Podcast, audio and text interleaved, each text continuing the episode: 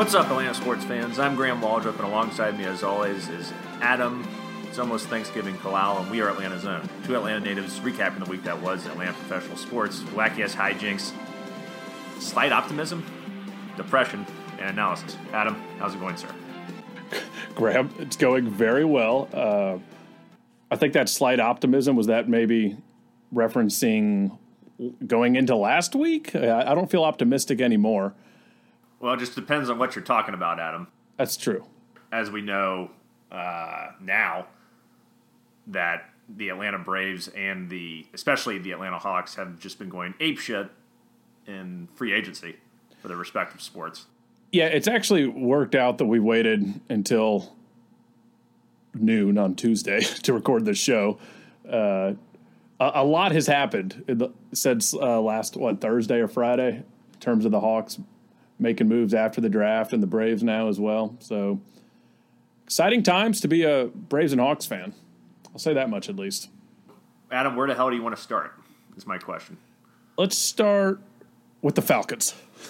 oh God, that's what that's what everyone wants to hear. You just saw our, our usership plummet now with this. No, no, no, no. Let's let's start with uh, Travis Schlenk and his Hawks.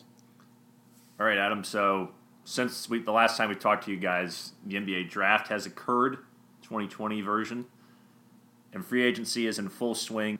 And Travis Schlenk has made a bevy of moves and has arguably been the most active general manager in the offseason with just a whirlwind of improvements to this Hawks team that he's made by signing guys like Danilo Gallinari, Rajon Rondo, and the offer sheet has been given to Bojan Bogdanovic, and the Kings, I believe, today is the last day they have Tuesday, I think, to match the offer that we made for Bogdanovic, who's a very good outside shooter. Those are three big pieces potentially that are coming in. At least two of them we know are, and the third one with Bogdanovic. Not to mention the draft that the Hawks had, and getting Onyeka Okongwu from USC, who's a big time center, despite being six, only six nine. The man is thick. He averaged uh, a little under 17 points and a little over eight rebounds a game for USC. Only played one year and averaged close or averaged a little over two blocks a game. So this guy, you know, had a pretty good, pretty decent decent run at USC, and we'll see how he translates to the NBA. He is coming off an injury, so I don't think he's going to start the season with the team. But there's so much to talk about, Adam, with, with all of these moves. Why don't we start with the draft? So drafting a center at first seemed a little strange considering we had traded for Clint Capela last year. But this kid, I mean, he's got a ton of upside, and a lot of people did see him as possibly having the same talent to go like much earlier in the draft, like two or three. So I guess what we're going for here is because you got him alongside Capela and Collins now. It's just more the more of a depth piece and Gallinari who can only play power forward. We're just going to look to spread these minutes out a lot more. Um, and Okongwu give him a little time to develop, but he's certainly going to step in and you would think be a 20 to 25 minute night a guy from the get go. Um, so holding on to both those drafts picks was very surprising, but I mean, I'm excited to see this kid play. And it sounds like he's got all the upside in the world. So we'll we'll just see uh, see what he's got. Yeah, it's interesting too. Uh, he is definitely a big time defensive player, um, as we mentioned. Not only is he averaging over two blocks a game, but he is also, also gets a little over one steal a game when he was at USC. He was an All Pac-12 first teamer and uh, shot just over sixty percent from the floor. Doesn't have a great three point uh, percentage. He only took four threes. And I think he only made one of them, and that was a like a full court buzzer beater shot where he just threw it up in desperation and it went in.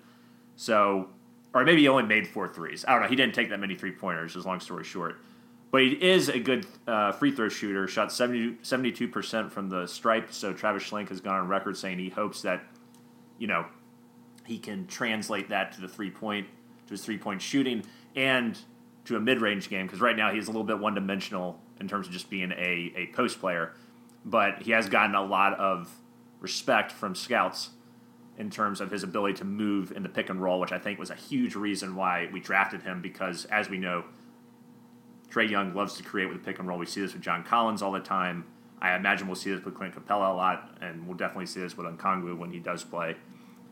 And so, yeah, I think he has uh, a lot of upside for sure, and gives us more depth to defend the interior, which is something we struggled with quite a bit last year. Even when we got Dewayne Dedmon back, um, it didn't really seem to matter. Like people could, could do whatever they want on the inside. John Collins certainly is a, is a decent force down there, but he needs he needs reinforcement. And having either Capela or Okongwu playing with him on the floor is only going to make the interior of the Hawks defense that much better. Yeah, and our biggest weaknesses coming into this offseason was A, our three point shooting, and B, just our defense in general, um, especially kind of having to. Someone's got to make up for Trae Young's just complete lack of defensive capabilities. So, I mean, that, that's what we've seen with these additions so far in Gallinari, who can't play defense, but he's like a 40% three point shooter. So, a guy like Okongwu down there with Capela, like you said, they're going to have to be picking up for some of these guys that are a little lackluster on the defense. But so far, it seems like Mr. Schlenk there is addressing all of these issues, and he, he, he might not be done yet. Who knows? Right, and we've seen, you know, in the past too. To go back to the defense, we've seen guys like Paul Millsap play the five, and Al Horford, who was forced to play the five, even though he's a natural four. And you know they were able to fill in and do a good job in terms of playing solid defense. So you're hoping that, not to say Okongwu is going to be as good as, as either one of those guys, you're hoping he's going to be better, even though that might be a lot to ask, especially of a, of uh, a player just coming up into the, the NBA this year. I don't expect that to happen this year, but it's not like it's unprecedented for a guy of his size to play the five, and especially with the way the NBA is evolving and you don't have as many like super dominant big men in the post, other than you know you like your Nikolai Jokic's and uh, guys of that ilk.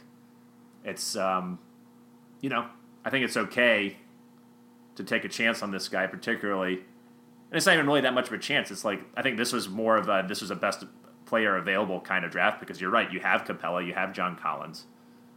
Um, so it's kind of like initially when we drafted him, I was like, well, what, what are we doing here? But at the same time, we know John Collins' contract is running out. I think this is his last year. The Hawks have talked about trying to re sign him, but we don't know if that's going to happen. So if John Collins unfortunately has to walk or gets a better offer from someone someone else, you at least know you have another developing center slash power forward waiting in the wings. Yeah, and now that they've addressed like backup point guard was a big concern behind Trae Young, where the offense would just completely disappear when he gets his little five minutes on the bench.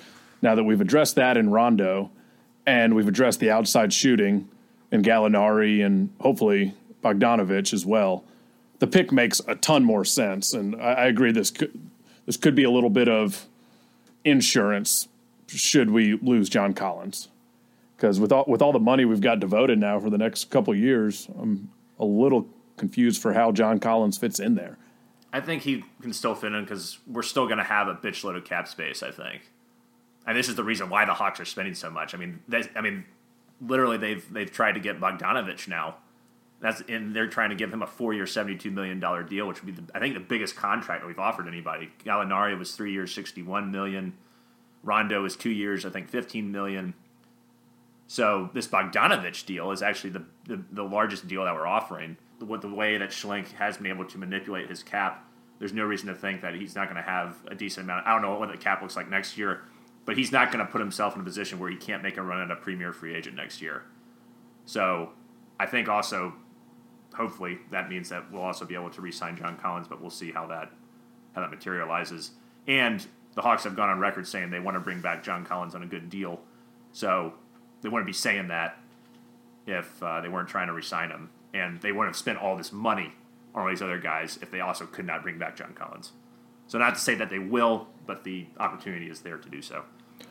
Yeah, I mean that's definitely the next piece we're watching to see because I mean certainly wouldn't be surprised if there's some movement on that this week. Um, but it's so refreshing just that this rebuild is officially gone from slowly acquire assets, acquire first round talent, develop the talent to just like that acquire NBA ready talent right now. And you can tell instantly, okay, this team is expecting to make the playoffs in a big way this year. Um, and it, it just escalated so quickly, but it's just such a relief to, you know, I think we got less than a month now, and I'm stoked to watch some Hawks basketball now and see how all these pieces come together. That's the thing; they've never played on the court together, so you don't know how they're all going to fit. But right. it's going to be an exciting thing to watch. Yeah, and I think it'll be kind of like not to compare these teams to you know the LeBron super teams he's assembled over the last decade, but I think when you bring in this many new pieces, regardless of the the sport, particularly for something like basketball, where I think chemistry is arguably one of the more important things to develop, uh, particularly on the offensive side of the ball, it's going to take some time for these guys to to gel. And Trae Young is going to have to learn that he doesn't have to take as many shots probably as he is now. He still needs to be the force that he is. He needs to be our MVP. He needs to score a lot. He needs to keep dishing the rock. But I expect, particularly with Capela and Gallinari, that we're going to get a heck of a lot more usage out of our additional pieces than we've ever had in the Trae Young era. And I think also these moves speak to how much, or sorry, I think these moves speak to uh, how much the rest of the league, or at least the guys that we've gotten, take Trae Young seriously, view him as a as a superstar, a perennial, hopefully a perennial a, a perennial MVP candidate. I mean, we have never seen a free agency like this for the Hawks. Where we're actually bringing in really good talent like this across the board. Like you know, Gallinari is a is a, is a very good player, as as Adam mentioned, shoots forty percent from three, averages over eighteen points a game. Um, you know, gets six seven boards a game. Rajon Rondo, even though he's not the player he was, he's still a very solid veteran player. He was just on the Lakers who won the NBA title. Was still averaging something like seven points and six assists a game, which is perfectly fine from a backup point guard. It's actually, in fact, better than you would expect from your backup point guard. And Bogdanovic, you know, is another guy who's also a, a great three point shooter who really lengthens your your uh, your lineup because of his ability to to shoot the three, which is, as Adam mentioned, also was another huge area we struggled in. So if we bring him in, it's just the fact that you're attracting guys now who are coming here under their own volition, aren't coming over here in trades and things like that. I think speaks to what Travis Schlenk is building, and it speaks to Trae Young's star status. And and none of them are this superstar piece. No, yet, but but I did not expect us to be in the running for a guy like Gallinari just because we've never, you know, we usually don't get guys like that. Right, and no.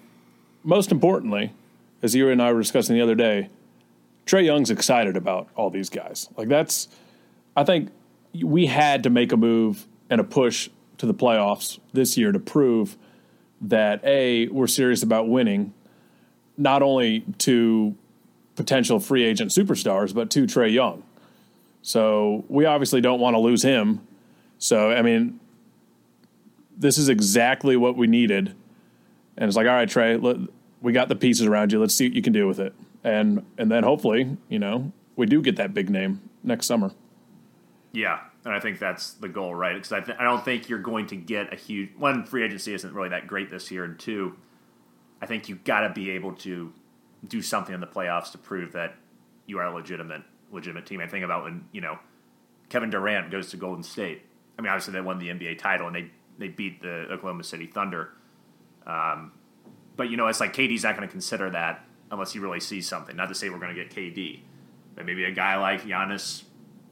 I could, you know, I'm not even going to try to say his last name because I always blow it.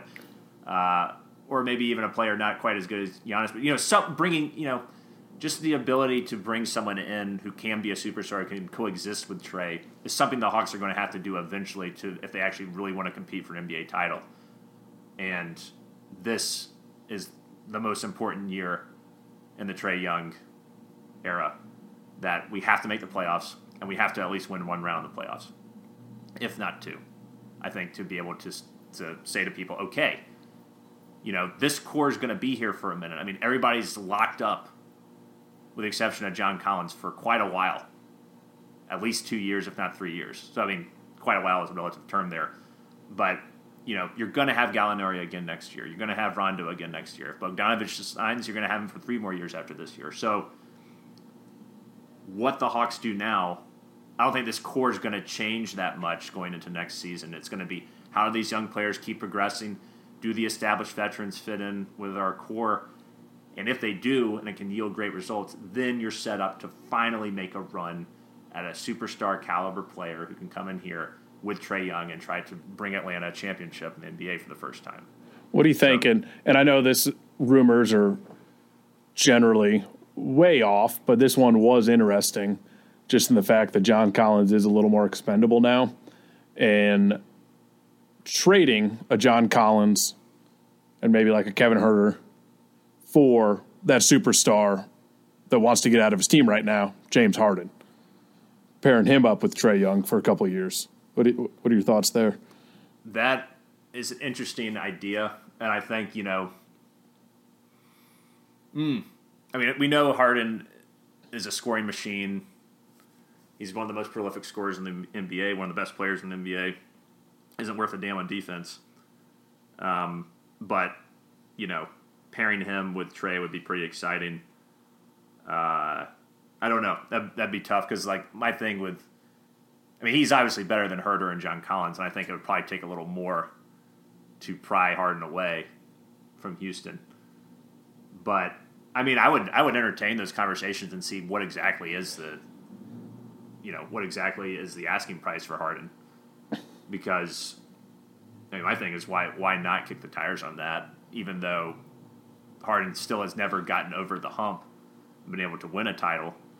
You know, he's certainly a, a, player that fits into the mold we're talking about that can elevate a team to a title for sure. Yeah, the only problem but, there pairing pairing his complete lack of defense and need to constantly have the ball with Trae, Trae Young, who's kind of the same guy. I mean, I'm sure yeah. I'm sure Trae I mean, Young can adapt his game to having more talent around him, which yeah, is you, something to look for even with the players we have now. But that would be that would be the problem with a guy like James Harden. You know, we saw this last year though with uh, Westbrook being on Houston, and they still were not able to get over the hump. So it's like I don't think, you know, maybe Harden's not the guy. I don't know, but maybe. I'm at least gonna I'm at least gonna entertain that and ask around. Maybe he's like a uh, Ken Ken Griffey Jr., just not a championship player. It's possible, but um, a Dan Marino. I mean, uh, Matt Ryan. uh, I I don't know. I mean, like when Harden's on, he's on, but he also has a, a really bad habit of disappearing in the playoffs, especially in elimination games. And the, the track record's kind of there for that, which yeah. is a little disturbing. But you know, why not kick the tires on it? I'd say. And even though I love John Collins, I mean, I bought John Collins's not jersey, but the T-shirt version of a jersey. So I mean, despite him fucking up last year with all the steroid stuff, I still love John Collins. So I'd hate to see him go. But you're right. In the interior, you know, you have Capela for the next four years. He's only 26, and then you get Okongwu, who you know could certainly be a viable piece to this core for a long time. So if you think someone's expendable, you actually could bring in a superstar. Why not look into it? And then the other hope as far as the superstar piece is maybe one of these guys develops into a superstar on his own, like a Cam Reddish, or just John Collins is obviously the closest already. But I still have a ton of hope for Cam Reddish with the push that we saw at the end of last year. Um, sucks that he hasn't been able to play basketball in like ten months now, but hopefully, uh, yeah. uh, hopefully he can kind of pick up where he left off. Yeah, you hope so. Um, let's talk about Skylar Mays for a second. So yes, went to LSU. Had a he was a he's a four year player, so he was he was a senior last year, and he really made a nice transition to a senior year. He went from averaging 13 points in his junior year to seven a little over 17 points per game. he also shot overall throughout his career uh, 35% from three, and uh, it seemed like just a decently solid player. Didn't get a ton of rebounds or a ton of assists. Was more of a scorer, but uh, played played good defense overall, seemingly, but wasn't exactly you know an outstanding player that you think is going to immediately contribute to an NBA team. There's a lot of talk about him potentially uh, maybe starting in the D League, G League, whatever the hell it's called this year, particularly with all these moves we've made. We, we haven't even mentioned Kris Dunn from the Bulls, who we also signed, who's a good two. And if Bogdanovic comes in, then that's even less of a reason for Mays to probably even see the, the floor this year. So. Yeah, with Dunn, and we, we signed some other dude who's also uh, like a, t- t- Tony Snell. Snell, yeah. Yeah, who's from And Detroit. he, he's a big time three and D guy. Yeah. So I mean, we're we're getting very deep at the two now. So I mean, I don't even really see where Mays fits in to this team this year. Yeah, maybe he'll be on the College Park team for a little bit, and I mean, just the fact that he is a four year guy, you, you got to think he's more ready to play. But yeah, hope, it would probably take some injuries to see too much of him this year. Yeah. Um, Yeah, It's some pretty exciting times if you're if you're a Hawks fan. And yeah, the fact that Gallinari shot forty percent from three last year is just awesome. And he's he's still, you know, even though being thirty two, he's still I, I think in his prime, still playing a really high caliber of NBA basketball. He- he's a bit of an injury risk. I don't think he's played over like he averages like 50 something games a year.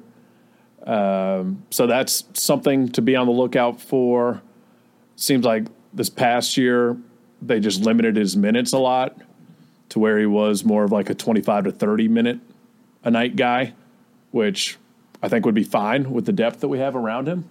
Yeah. Well, the last couple years, though, I mean, he played uh, 62 games last year, and he played 68 games the year before that, which isn't. I think the NBA season what 82 games, so that's not. Yeah. That's not terrible. But you're right. Overall, he's had a couple. Uh, let's see. In the 2017 season, he only played in 21 games. 2015 season, only played in 53. So yeah, um, and he has a couple other seasons like that too. And the closest he ever came to playing a full season, like almost playing in every game, was in 2009.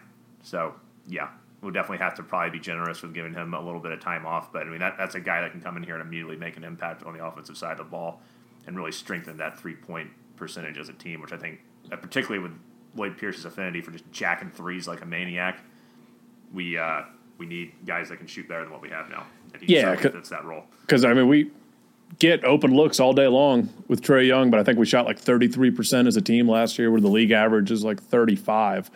So I mean, he's definitely an elite player, elite offensive player. Anyways, um, it's kind of it's Lloyd Pierce's time to shine now. Like yeah, pressure's on him to deliver with this team, and it'll be interesting to see how he's able to really make sure that the veterans can fit in with the young players and vice versa. Because throughout his coaching tenure, it's pretty much just been young. You know, vast majority of players are very young, like Vince Carter and Dedmon were the only two guys, and there's probably someone else I'm not thinking of, and I guess Jeff Teague last year, but he didn't really matter in terms of I think team chemistry, but you know, those only really the, the, the two guys that were, you know, more veteran players that were here for a while.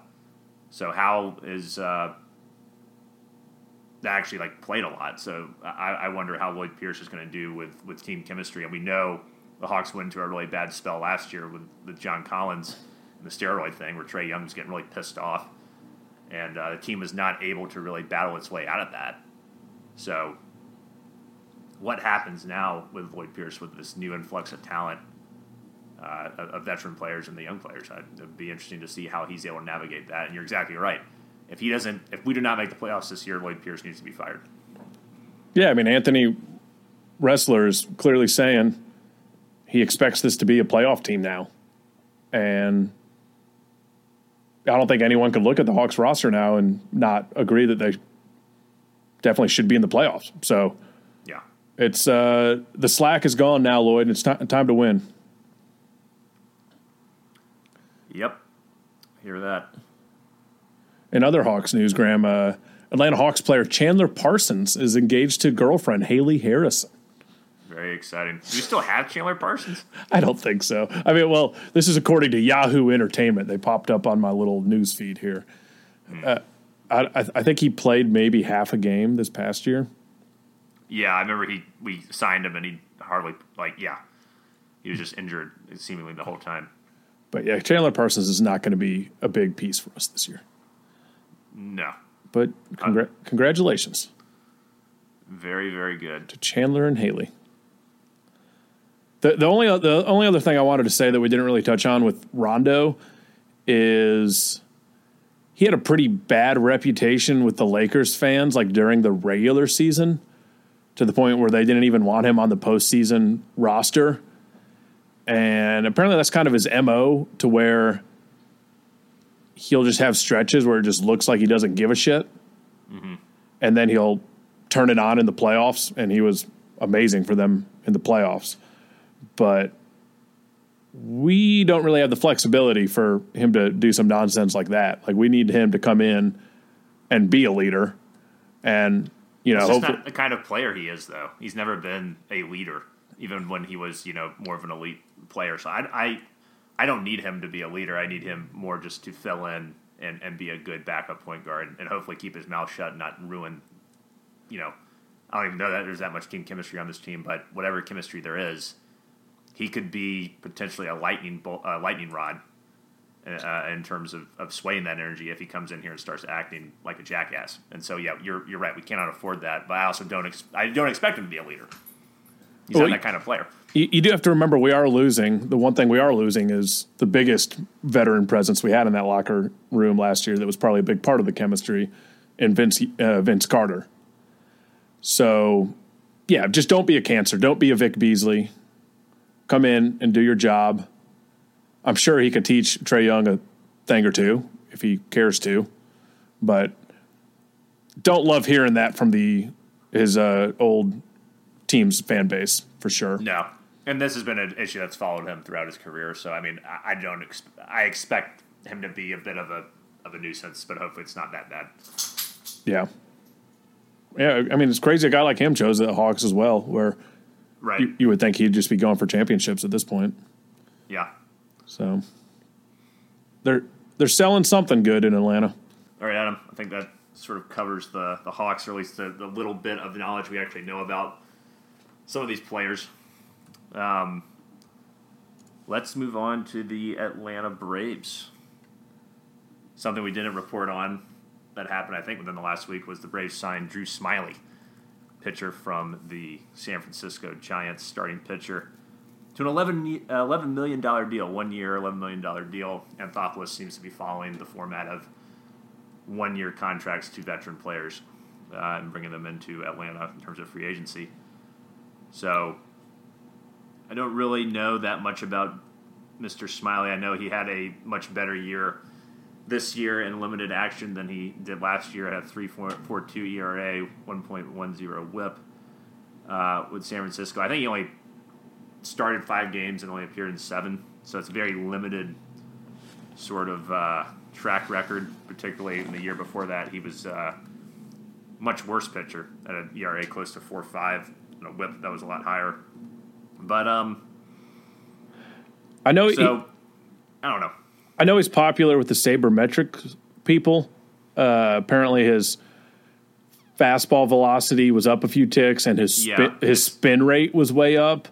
Yeah, it's up to 93. His fastball was 91, so I think that uh, allowed for him to strike out more people. So in only seven appearances, he struck out 42 batters last year, compared to lat, uh, in 2019 when in 12 games he struck out 68. So he was on track. You know, if he had been able to get more starts, he would have easily eclipsed that number. Yeah, so it's definitely a. I mean, with the one year deal, yeah, 11 million. That's not chump change, but potential that he could be a steal if you know Anthopoulos does his homework with the sabermetrics, and I'm sure they had a lot of scouts on this guy, and they they saw something that that thought worthy of giving him that eleven million dollars. So maybe it's like an Anibal Sanchez type deal where you don't think too much of it at first, but then end of the year, he's one of your best pitchers. So who knows? Yeah. Who knows? You know, the thing that concerns me about him is we were talking about injury prone guys like Danilo Gallinari, but I would say I would argue Drew Smyly over the course of his career has been more injury prone. If you look at his his stats, I mean, the last time he was able to start 30 games was in 2016. So 2014 only starts seven. 2015 only starts 12.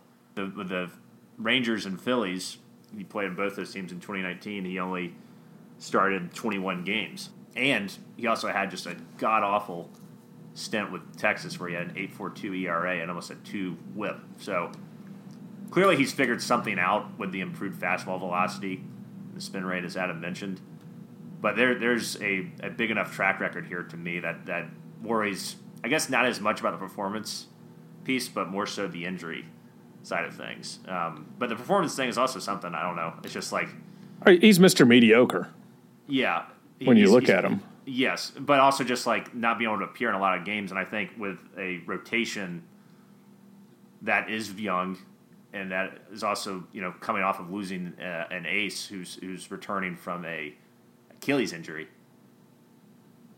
I would rather have tried to bring someone in who maybe wasn't as injury prone, but it's still you know it was a short season last year, but he did pitch well. So I mean, hopefully that success translates and he's able to maintain that fastball velocity.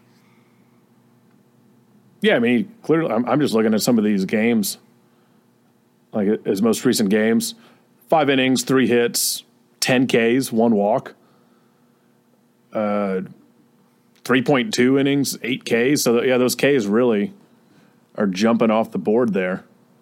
It's like he's averaging like seven Ks a game in some yeah, short I mean, in some short stints as well. Right, forty-two strikeouts and twenty-six innings pitched. So I mean, that's a pretty lofty number. Yeah, Ks per start, and only nine walks as well. So there's something there. Pretty good. Yeah. And hopefully uh, we can fully tap into that. Yeah. And fortunately, as we're about to see with our most recent signing, that wasn't it. If Drew Smyly was all you did, uh, there's going to be some more upset Braves fans. Although Braves fans are always upset, but right, because we're cheap as shit. But yeah, yeah. So Drew Smyly certainly doesn't. Uh, I didn't exactly start jumping around when I heard that one on the news feed. Yeah, But I think uh, more players are, or players, excuse me, more fans are jumping around for joy this morning with the announcement that the Braves signed Ch- Charlie Morton, who actually started his career with the Braves and was part of the Nate McLouth deal in 2009 for old Corky to come to Atlanta, as he was affectionately known by some some fans.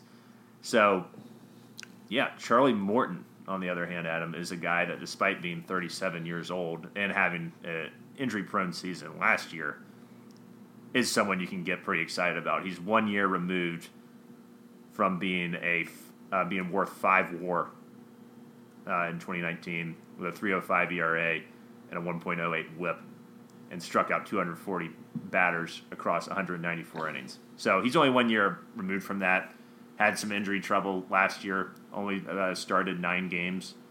But he pitched really well in the playoffs for the Rays. And as we know, the Rays went to the World Series and lost to those asshole Dodgers. But he started four games, had a 2 7 ERA, struck out 23, only walked five in uh, 20 innings. So very good postseason. And I think, you know, because I had him on my fantasy team last year, and he was never, never really able to get his footing back after he was injured. He was out for like a month. But then once the playoffs rolled around, he was, you know, classic Charlie Morton, the guy who helped the, you know, the Astros win a World Series when he was uh, with them. So I expect big things from Charlie Morton if he can stay healthy. This is a lot, a much better sign than Cole Hamels to me, where, you know, Cole Hamels was coming off like back to back injury ravaged seasons. Mm-hmm. Charlie Morton's coming off, you know, an injury last year. But if you look at, you know, the, the three prior years, he was not really injured at all. And to be that good as he was in 2019, you know, if you're only one year away from that, despite being 37, who's to say that he cannot get closer to that? Now he's pitching in the AL East, for Christ's sake. Not to say the NL East is a cakewalk, but, uh, you know, much smaller ballparks and huge sluggers everywhere. So I actually really like this signing and um, think that he can contribute in a big, major way to this rotation. Yeah, this is certainly a signing that it seems like it was inevitable that he would have a Braves jersey on at some point. I know he apparently really wanted to come here a couple years ago when he signed that two year deal with the Rays. So, I mean, I, yeah, I agree. Love the signing. A uh, guy with a ton of playoff experience. his regular season does scare you a little bit last year, but hopefully he, he does come in healthy. And yeah, I mean, it just imagine having that guy in our series against the Dodgers last year. What a diff in the playoffs last month, I guess that just was like what what a difference that would have made. So yeah, particularly with how well he did pitch in this this postseason. I mean, that's the thing that I kept coming back to when I when we were talking about getting him was just thinking about those fantastic starts he had with with Tampa Bay in the playoffs and saying, all right, you know, he's clearly got his health back and he's pitching at a really high level against some really good teams. So it's looking good to me. Yeah, and and, and now we're starting to stack our rotation with some more veteran guys for this depth. Um, so currently, what we're looking at is Fried, Anderson, Soroka, who should be back at some point in April, Smyly, and Morton. And that's pretty yeah. solid. And that's then, a good rotation. And then you've got your Kyle Wrights and Bryce Wilson's doing their same little uh, Gwinnett train, or they're there inevitably when someone goes down with injury. But yeah, and I think those guys will be counted on to make starts next season. I think this is a seven man rotation, and those are our seven pitchers. And I think the only downside of this Charlie Morton signing is I think that takes you out of the running for a guy like Trevor Bauer. And I think that's further echoed by Anthopoulos coming out this morning and saying that, you know, there were three guys we had on our list for pitching, and Smyly and Morton were at the top of the list, which tells me that they weren't even entertaining the notion of signing Trevor Bauer. Well, who's the um, third? I don't know. He didn't say who the third one was. Maybe but, it was, maybe it's Bauer. But you wouldn't put Smyly and Morton over Bauer for Christ's sake, the Cy Young winner. that's a and fair. If you do that, you're you're you're a jackass. That's a fair point. Yeah. So I, I don't think I think that that's really the negative about this is that it means that we're not going to go after Bauer and that he's out of our price range. You also wonder how this could potentially impact trying to bring back Marcell Ozuna. But I think you know there's a much better chance of, of us resigning Ozuna than there is of us trying to get Bauer. If you can bring back Ozuna with these two additions, um, that would be great. You also got to worry about Melancon being a free agent as well. But at least our most glaring issue last year is being addressed, sort of like how Anthopoulos addressed the bullpen over the last couple years, and that was a huge issue. Yeah. Now he's addressing the rotation because that was a huge issue. So hopefully we have more depth there, more stability, and if someone goes down, we can fill the void a little better. And I think the good news is, at least about this year, is that you know Kyle Wright and Bryce Wilson figured some stuff out. So if they're going to be called upon, hopefully they can you know actually contribute in a more consistent level at, at MLB level. So yeah, and I agree about the seven man rotation. Like those two guys afford us to, you know, give Smyly or whoever Soroka's going to need time as well, an extra day off here and there. So hopefully they can get a little more consistent time in the rotation versus one start every couple months or something like that again. Right. Um, but I'll leave that up to Snit and Anthopoulos to figure th- those pieces out. But uh, yeah, if I've, you got to feel good about getting these out of the way early. Latest I heard on Ozuna was that I guess he just changed agents, but his old agent was expecting an offer from the Braves in early December. So we might still have a few more weeks to wait around for that one to play out. We still don't know about the designated hitter, correct? Is that definitely not going to be a thing in 2021?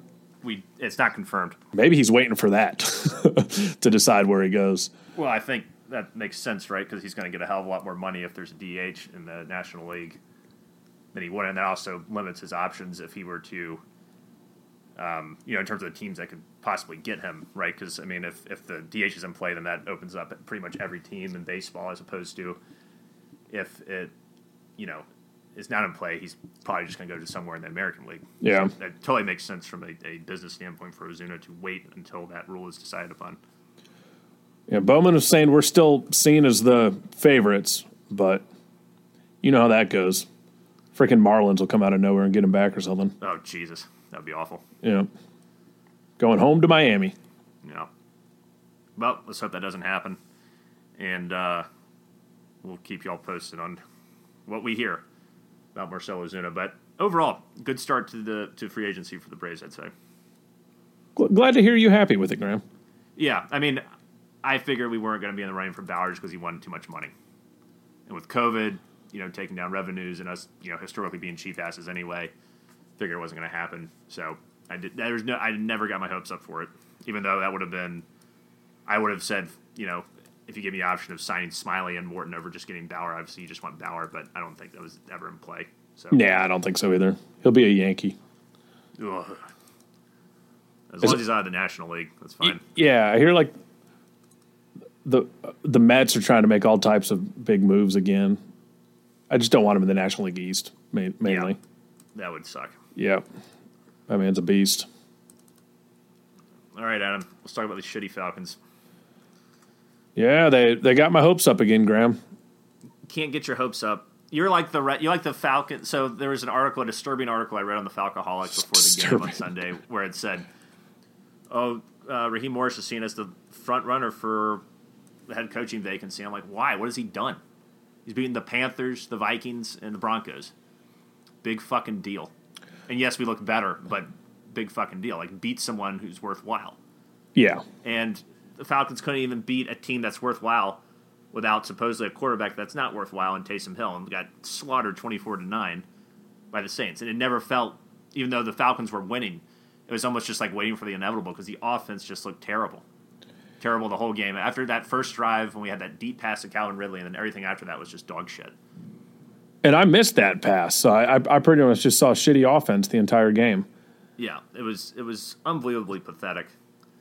And I mean, Matt Ryan looked terrible. He was sacked for eight, eight times, and I would actually put a lot of those sacks on him. He held the, onto the ball way too long. I don't understand why the hell he could not get rid of the football. Yeah. And Taysom Taysom Hill did what Taysom Hill does. He ran a lot. He actually looked pretty decent throwing the ball. I mean, he was 18 of 23. He only had five incompletions. He was averaging 10 yards a throw, threw for 233 yards, and rushed for two touchdowns. Um, so he, you know, he did just fine. Yeah, he, he he never made the big mistake that I kept expecting to happen. No, I think we had an opportunity for picking the red zone, but it got dropped, and that was pretty right. That was it. really the only bad throw that he had. Um, there's just a lot of really bad play calls. A lot of like little short passes for like you know two yards or something. I mean, it was like I had no idea what what we were trying to do. There it was just a bad play calling by Dirk Koetter, bad execution by the team. Todd Gurley is just not a very good running back. Just to be honest, I know he has nine touchdowns, but if you look at what he's done, particularly over like the last uh, four games. I mean, going back to the Detroit game, he only av- he averaged 2.7 yards a carry. Carolina 2.6 yards a carry. Denver 2.8 yards a carry, and against the Saints, he averaged 3.3 yards a carry.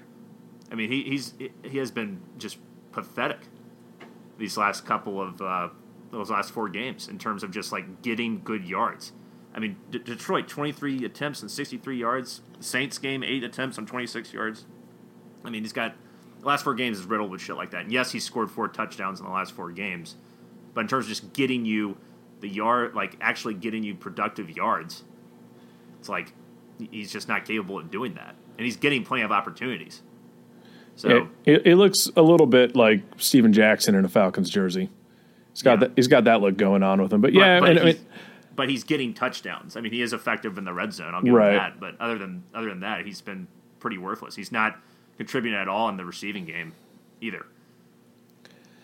I, I was just disappointed in this game because the defense looked good enough to win, in my eyes. But just like, I mean, that offensive line, which had kind of been a strength for us recently, just got blown up. Yeah, I mean, Cameron Jordan had three sacks. He's sacked Matt, Matt Ryan twenty times in his career now.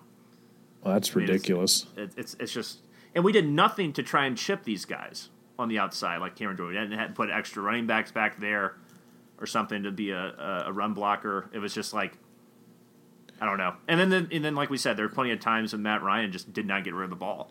I mean, it was just a pathetic display. I mean, it's not even really a game worth talking about. I mean, we just we got our asses handed to us, plain and simple. The only positive thing really was Younghoe Koo continuing to provide the entirety of the offense with three field goals. Yeah, he's uh he was a stud as usual. But yeah, I mean, We needed touchdowns there, Graham, not uh, field goals. Just yeah, and we're so bad in the red zone. I don't even know what we are in the red zone, but I actually saw something that was interesting the other day where it said Sark's last year we were 11th in the NFL in, in red zone touchdown conversion, which is pretty solid. You know, I don't even want to think what we are with Dirk Koetter. I mean, God, I mean, this offense just looks lost and pathetic. Julio was having hamstring issues. He only had two catches. Uh, we, we just couldn't get anything going, man. And then once you get down in that second half, then it's just trying to throw it, and they know what's coming the whole time. Yeah, we, we did not score zero running point. game. Didn't score a single point in the in the second half. That's the problem with these Dirk Koetter offenses, man. It's just so one dimensional. There's there's just no. It doesn't feel like there's any kind of strategy to try and throw someone off or get different looks out there. It's just all very plain and vanilla bullshit that we've been seeing pretty much ever since he's, you know, been our coordinator again. And uh, really Julio, Julio, being down really hurt the offense as well. Those, I mean, part, some of those sacks were just receivers not getting open. Yes, yeah, it's not just on that Ryan. Even though you like him to at least throw the ball out of bounds, but yeah, people were not getting open. But can, can my, a, can my boy Hayden Hurst get up more than two targets, please? Yeah, I mean Jesus, he got nothing. And also, but the thing that was really frustrating from the offensive or from the receiving side of the ball was that Lattimore was out for New Orleans, and we still couldn't do anything. Yeah in terms of the passing game. He's their best cornerback. So it's like it was just a listless, pathetic effort. These Falcons are who we thought they were. They're now three and seven, uh, and they're just you know once again third straight year of miserable football. And I really hope that Arthur Blank does not fall for the same bullshit I fell for last year. Even if the Falcons somehow beat the Chiefs, and maybe maybe they take the next game against the Saints, and maybe they split with Tampa. It's like no, no, we cannot. I'll, I'll, I need a full coaching purge, as this is exactly something we'd see from a Dan Quinn coach team. And yeah, we saw it in the Denver game when they almost blew a double-digit lead when they were with four minutes left in the game. They still almost blew it. This is not a good team. We haven't beaten anyone good. It's a bad coaching staff. It needs to be eradicated completely. I feel like Arthur Blank needs to have a consultation with you at the end of the season, just so yeah. you can remind him of all the, all of these things, even if things do go a little better down the stretch. Yeah, it's like it's just you know it'll be the same thing. Arthur, don't do it. Get yourself a new coach. Get rid of Rich McKay too. I'm tired of his ass. And that's another thing too is that apparently Raheem Morris and Rich McKay are close. Oh no! So once again, establishing personal relationships in football does not equate to success. Would you stop watching the Falcons if they hired Dirk Koetter as the head coach? No, I'll never stop watching the Falcons. I'm a I'm a damn glutton for punishment. I'm a masochist. imagine that. Would, imagine that podcast though. Uh, that would be two hours worth of just screaming and volatility. It, would pretty much be the same thing as just rehiring Dan Quinn. Yeah. Dan just needed. Dan just Dan just needed a vacation. Ugh. yeah, I think it, it might be worse. Yeah. I would say at least the Falcons held Kamara in check. He only had 13 runs for 45 yards. Hell, Latavius Murray had a better game than Kamara, but yeah, that man, it was yeah. a rough, rough it, ass game. It, it, was an ugly game. Yeah, there wasn't much fun about it as a fan either. Yeah, we were just sitting there. We were watching the game. We were sitting there, and I was like, I'm so bored by this. Like I'm not even like sad. It was just boring. It was just boring and pathetic. and predictable. And predictable. I only had a tinge of sadness after the game was over, and then it was, and then it passed pretty quickly. Just because you know, at this point, you can't, you can't get torn up over this over this team. Yeah, you can't. The it's odds were the odds were against us to do anything, and we know that by some miracle, if this team had won four or five games in a row, make the playoffs, they're going to get killed in the first round.